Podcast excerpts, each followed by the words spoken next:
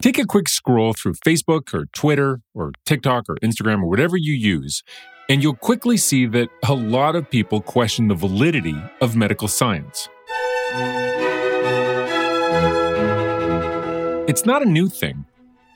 In the middle of the 18th century, in Europe, people were actively questioning medical practitioners, and that skepticism led to the discovery of what I think is one of the most underrated aspects of medical research today, a critical part of every clinical trial. This story starts with Franz Anton Mesmer in the city of Vienna in the year 1774 just around the time Mozart was composing the Sparrow Mass in C major. They were friends, by the way, Mozart and Mesmer, so that gives you some idea of the kinds of people Dr. Mesmer was hanging out with. The story ends with Marie Antoinette in Paris in 1784. And trust me, a lot happens over these 10 years. Franz Mesmer was not a typical doctor. He had some very revolutionary techniques. So, a hundred years before, Isaac Newton told the world about the gravitational forces that pull between every object in the universe. And that was known as universal gravity. Well, Mesmer had his own theory kind of built on that. He believed in a natural, invisible energy transferred among all living things, and he called that animal gravity. He believed that just as the gravitational pull of the moon created the tides of the ocean, he could create tides inside the human body and those tides would have wonderful restorative powers.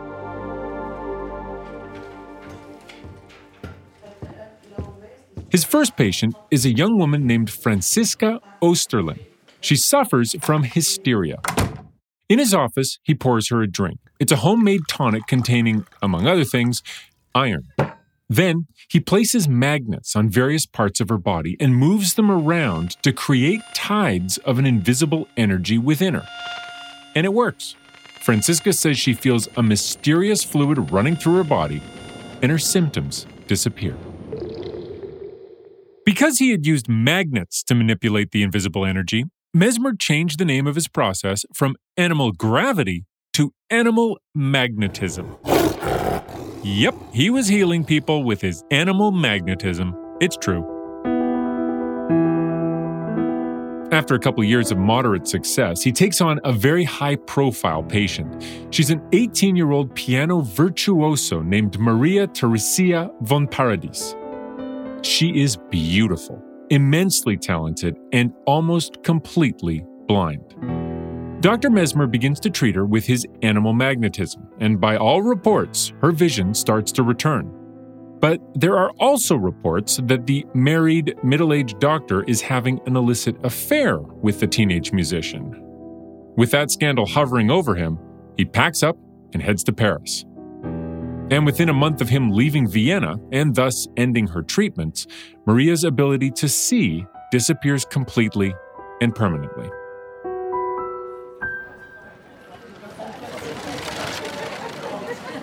Paris is much more liberal than Vienna. That's true today, and it was definitely true back then. Mesmer soon found his place among the social elites. His friend Mozart even came to stay with him a few times, and they threw these amazing parties. I don't actually know that they threw any parties, but I really hope they did. Because, I mean, we're talking about the inventor of animal magnetism and the greatest composer of his time. If they did throw parties, they were definitely amazing. Speaking of his animal magnetism, the mechanics of his treatments took an interesting turn as well. He stopped using magnets.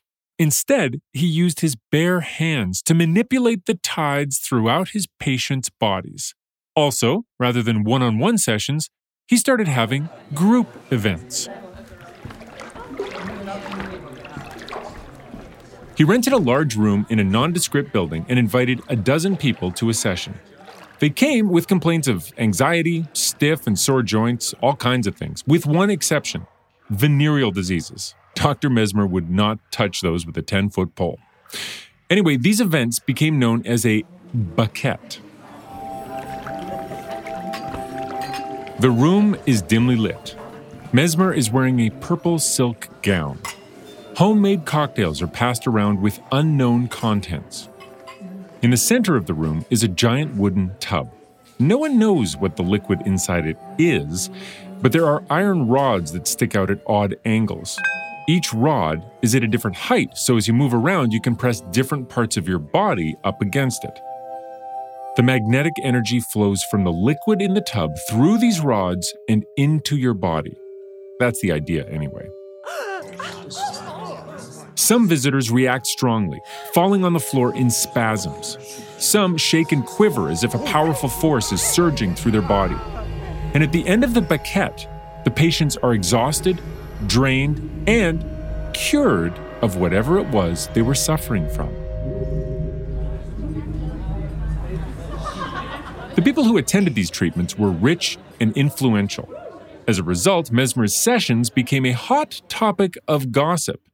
Who was going? What were they being treated for? And most importantly, did it even work? The people who doubted the treatments even had a name for it. They said that the people who underwent Dr. Mesmer's treatments were mesmerized. Yeah, that's where that word comes from. Isn't that cool? Mesmerized. The patient list included a woman named Marie Antoinette, who, by the way, like Dr. Mesmer, was originally from Austria. But at this point in history, she's 25 years old and married to the King of France, Louis XVI. It's interesting times for Mesmer. One of his patients is the Queen, and one of his skeptics is the King. King Louis wants to know what his wife is doing at these treatments and whether there's any medical validity to them. So, in 1784, he ordered the Royal Commission on Animal Magnetism. Louis took his science seriously. This commission was actually two completely separate groups of investigators working independently. He wanted to see if they would come up with the same answers to his two questions Does animal magnetism exist? And does it work? The Joint Commissions, both staffed by esteemed physicians of the day, interviewed and examined dozens of patients. They even got their own sets of iron rods and tested out Mesmer's methods. Some of those tests, by the way, were done at Benjamin Franklin's house. He was the US ambassador to France at the time, and as of course you know, Benjamin Franklin was also really into science. In fact, one of the groups, the people experimenting at his house, was dubbed the Franklin Commission. After five months of study, both commissions submitted their report to the king. And they both returned with the same answer. Well, actually, the same three answers. Firstly, on the question of whether animal magnetism exists, they said this The commissioners have recognized that this animal magnetic fluid cannot be perceived by any of our senses. But their second finding was that many of the patients they examined did react to the treatments. Kind of. Imagination without magnetism produces convulsions, but magnetism without imagination produces nothing. You see, they had blindfolded some subjects and told them they were using metal rods, but then not really using metal rods, or using the rods in a different spot to see if they would react. And in many cases, people still did. And this showed that they were reacting to the suggestion, not to the treatment itself. This action cannot be regarded as physical. We do not see that it depends on a fluid which is communicated. It is entirely mental. It is the action of the imagination. So, they were fooling themselves. It was documented evidence of what we now call the placebo effect. It is the foundation of psychotherapy. The idea that the power of the mind, the power of your own belief, is strong enough to have real medical benefits. I can't overstate how massive that is. These people didn't just think they were cured, they were cured, just not by the magnets or the rods or the touching. They were cured by their own minds. But at the same time, the whole process was fake. The third finding of the Royal Commission is the part that occasionally gets forgotten, but it's really the thing this whole episode is about. The investigators were very clear that Dr. Mesmer was not a scam artist. He was not knowingly fooling people. They concluded that he was also being influenced by a placebo effect. Man, mechanical in his actions, bends himself over time to repeat what he sees and what he hears. He did a treatment, his patients got better, so he concluded that his treatment worked. and he kept doing it. He was being impacted the same way his subjects were. That lesson, the concept that both patient and doctor can be impacted by a placebo, directly impacts how we do clinical trials today. It's the reason we do double blind trials. The patient can't know if they're getting a placebo or the active medicine, and the people running the test can't know either. That's because if they know who's getting the real treatment, they may interpret the results differently. They might see improvement even if there isn't any. That is what Dr. Mesmer taught us. The final words of the Royal Commission phrase it much more eloquently than I ever could. Magnetism will not have been entirely useless to the philosophy that condemns it. It is a great experiment on the power of imagination.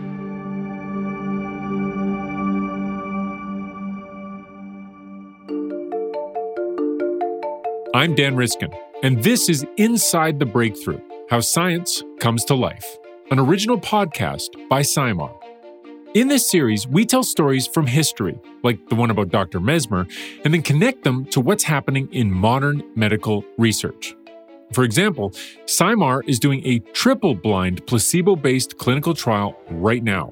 We'll explain that later. Throughout this show, you'll hear stuff like this Endless paperwork, endless trial and error by a dedicated laboratory staff. But discovery is just the beginning. Now, those are just some old newsreels I dug up, and we use them because I want to drive home the idea that these lessons are timeless. Meanwhile, clinical tests indicate amazing effectiveness. From 1950s newsreels to Paris in the 1700s to modern day Manitoba, we see it time and time again. What you know and what you therefore expect to see are often just as powerful as what you actually observe. This is episode 4 Double Blind.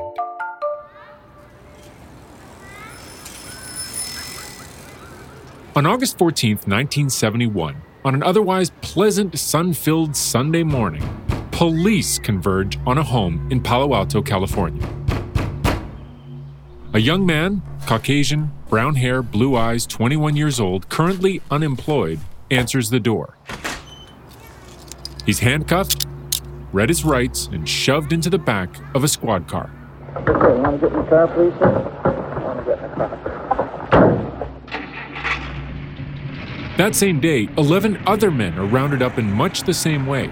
They're all booked, fingerprinted, and taken to the basement of a very unusual prison. They're stripped naked. They're searched. Each man is then handed an identical one piece smock. This is the only piece of clothing they get. And on the front, there's a number. They no longer have a name. That's.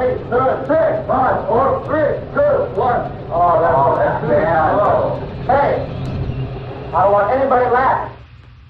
The guards are wearing khaki uniforms. Each has a wooden baton dangling from their belt. Why did you get? Why did I give you a pillow? Because I'm asking you for Mr. Kirkland. But you didn't get around to work until about ten minutes after everyone else did. The first night, very few of the prisoners get any sleep. The prison is noisy. The guards walking their patrols don't even try to stay quiet. There are no toilets in the cells. If a prisoner needs to use the washroom, they have to call for a guard. Then they get a bag put over their head. They get marched from their cell up a set of stairs, across a grassy lawn, and into another building. The guards quickly grow tired of escorting them on these trips, so they start restricting them. Punishment is handed out seemingly at random. Some prisoners are forced to do push ups with a guard's boot planted between their shoulder blades. Over the next few days, conditions deteriorate even further. The prisoners protest by blockading themselves in their cells. The guards respond by spraying them with fire extinguishers. And then they take away their mattresses.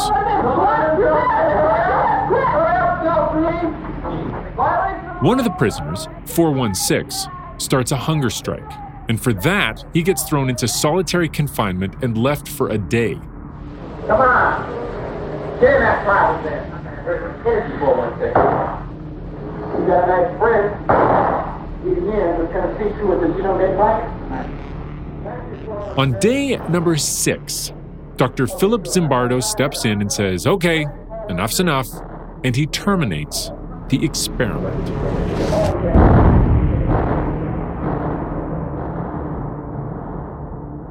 Now, this all happened at a prestigious university in California, and all of it was under the direction of the psychology department. It's become known as the Stanford Prison Experiment. The 24 young men involved were all volunteers for what was supposed to be a two week experiment. They were divided into two groups 12 guards, 12 prisoners. The purpose of the experiment was to see if people change their behavior as a result of their situation. If I give you a uniform and a weapon and access to faceless, nameless people to prey upon, will you turn into a monster? Even with the experiment being ended early, the findings were clear. The guards, hiding behind their mirrored sunglasses, brutally mistreated their prisoners. And that's despite the fact that they were all just randomly selected for their roles by the flip of a coin just a few days before. The lesson that all of us, given the right context, have the capacity for brutality is in just about every intro psych textbook in the world. In fact, when U.S. military guards at Abu Ghraib prison in Iraq were caught abusing prisoners in 2004, it was this very same Dr. Zimbardo who was called to be an expert witness at the trial. He explained that their behavior was a product of their situation. But how much faith should we put in the findings of the Stanford prison experiment. Some of Dr. Zimbardo's PhD students were helping run the experiment by acting as wardens. During the second day of the experiment, one of those grad students pulled one of the pretend guards aside and said this Hey, you've been kind of in the background, but we really want to get you active and involved because the guards have to know that every guard is going to be what we call a tough guard. The volunteer guard says, I'm not really too tough. And the pretend warden answers, Yeah, well, you have to try and get it in you. You have to be in the action and that sort of thing. It's really important for the workings of the experiment because whether or not we make this thing seem like a prison largely depends on the guard's behavior. Let that sink in for a moment. The whole purpose of the experiment is to see if randomly selected people would become bullies and abuse their power if they were made guards. And here we have one of the experimenters telling the test subject that they need to be a tough guard and to get in on the action. So, did that normal undergraduate kid become a monster because he put on a uniform? Or was he acting that way because he was told to? It wasn't just that one guard getting a nudge to be more of a tough guy. Before the simulation even started, the guards were brought together for an orientation, and the experiment was explained to them. One of the men later revealed that they were told they weren't the ones being studied, that they were just there to create a prison like environment, and that the researchers wanted to see how the prisoners reacted. I mean, they had signed up for a study on prison life, so that would totally make sense.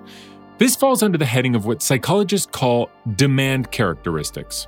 That's when people in a study try to give the experimenters what they want, often because they've guessed what hypothesis is being tested and they want to be helpful.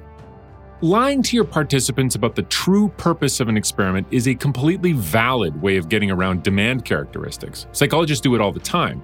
So telling the men they weren't the ones being studied, that's fine, but not if it's coupled with telling them they need to behave a certain way. In this case, there's an added twist. These men were getting paid to do this. I mean, it's not much, it's like 15 bucks a day, but still, it's added incentive to do a good job, to give the boss what you think the boss wants. If your subjects aren't blind to the goal of the experiment, then maybe you're not really doing an experiment. Maybe you're just doing a demonstration. I'm not here to say that good people never do bad things. That's obviously not true. In fact, one interpretation of the data from this experiment is if you tell people you're doing this for a good reason, like for the sake of science, people will do terrible things. But regardless of what findings you want to draw from this, the fact that instructions, whether explicit or implicit, were given to the participants, you just have to take that into account.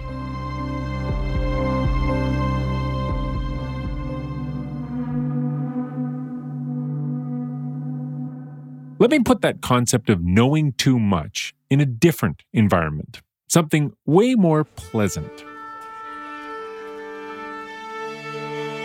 In the 1960s, orchestras were largely male. One study from that era showed that in major orchestras in North America, women made up just 6% of the musicians. And it was around that time that a new audition technique was introduced. And it went like this When applicants are brought to the venue, they enter through a side door. They're escorted to the stage and seated behind a screen. The judges, sitting in the audience, have no idea who the candidate is. They don't know what they look like, their age, their race, or their gender. The only piece of information they can use to make their decision is what they hear. The result? More women got selected. In fact, over the next 20 years, the number of women in major orchestras quadrupled. So sometimes knowing less can help you make a better decision. I mentioned earlier that SciMar, that's the group that produces this show, that they are in the middle of doing clinical trials right now. They want to test the hypothesis that a hormone they discovered, something called hepatalin, can make your muscles draw glucose out of the blood more effectively. You see, type 2 diabetics were always described as insulin resistant. So they have plenty of natural insulin, their bodies just don't react very strongly to it. The solution has always been to just give them way more insulin. If SciMar can show that hepatalin does what they think it does, then we don't have to give diabetics more insulin. You just help them make better use of the insulin they already have. So, how do you test that idea? Well, you do a trial where you compare people who are given a pill that stimulates the production of hepatalin to people who are given a placebo. The first thing to recognize is that the bias and the researcher effects exist and that their consequences can be really serious. That's Dallas Laguerre, the director of operations at SciMar. Since we don't have a means of eliminating these biases, we have to find ways to work around them. The blinding process is that workaround. It comes in three layers. A single blind is where the participant in the trial does not know if they're receiving the placebo or the real treatment. In a double blind experiment, both the participant and the experimenter do not know which group received the placebo or the experimental treatment. In a triple blind, the analyst who's actually analyzing the results from the experiment have no idea of which group any individual fell into. So that's a completely blinded study. So it's triple blind. The people who are the data, the researcher collecting the data, and the person analyzing the data are blind to who got what. SciMar also has a neat way of dealing with the issue of your control group versus your experimental group. A very good type of experimentation would use the same individual for both the control and the test. Imagine there are two pills, a red pill and a blue pill. One is real, and the other one's a placebo. On Monday, the subject comes in, takes the blue pill, eats a meal, and then has their blood sugar measured. On Thursday, they come back, they do it again, but this time they get the red pill. The drug is going to have a different effect on different people. But when you can use the same individual as their own control, you're eliminating all the variation that would occur by having different individuals. Another name for this is a paired design. That approach isn't always possible with every medicine being tested, but when you can do it, you save time. You use fewer people, and your results are more accurate. So that's it for episode four. I'm Dan Riskin. Thanks for joining me on Inside the Breakthrough How Science Comes to Life. Oh, one last thing about Dr. Mesmer and animal magnetism. There was a lot of interest in the report that the French doctors wrote up. In fact, 20,000 copies were printed. It was also translated into other languages, and it was circulated throughout Europe. As a result, in very short order, any wealthy or learned person on the continent became aware that the treatments didn't really have any real effect. And since they didn't believe they would work, they didn't work. Dr. Franz Mesmer left France and he lived out his days in near obscurity in a remote town in a corner of Switzerland, treating and curing the last few true believers.